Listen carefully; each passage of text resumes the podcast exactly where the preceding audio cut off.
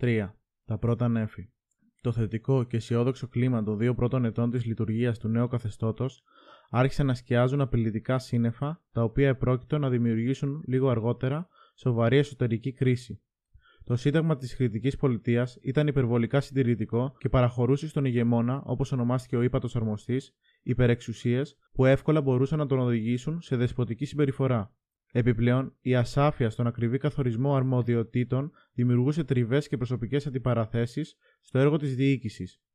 Οι τοπικοί παράγοντες της Κρήτης, που πολέμησαν για την ελευθερία του νησιού και στήριξαν με ενθουσιασμό τον πρίγκιπα, έβλεπαν τώρα με δυσφορία και πικρία να παραγωνίζονται και να διορίζονται σε κέρυες θέσεις Αθηναίοι σύμβουλοι του Γεώργιου που αγνοούσαν τα κριτικά πράγματα και την ψυχολογία των Κρητών.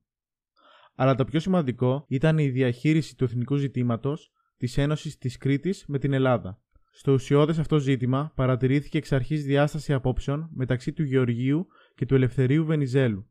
Ο Γεώργιος πίστευε ότι η λύση του εθνικού ζητήματος θα ορίμαζε με συνεχείς παραστάσεις και υπομνήματα προς τις μεγάλες δυνάμεις, ενώ ο Βενιζέλος, βλέποντας τα πράγματα πρακτικότερα και ρεαλιστικότερα, θεωρούσε ότι η λύση έπρεπε να είναι σταδιακή με βαθμιαίες κατακτήσεις.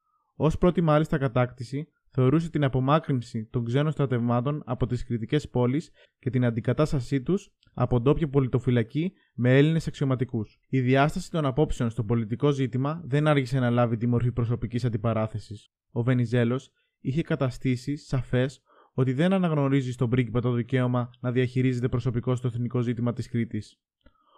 Ω ένας εκ των 300.000 Κρητών, δεν σας εκχωρώ το δικαίωμά μου, ώστε μόνο εσείς να ρυθμίζετε αυτοβούλος στην εθνική πολιτική του τόπου μου.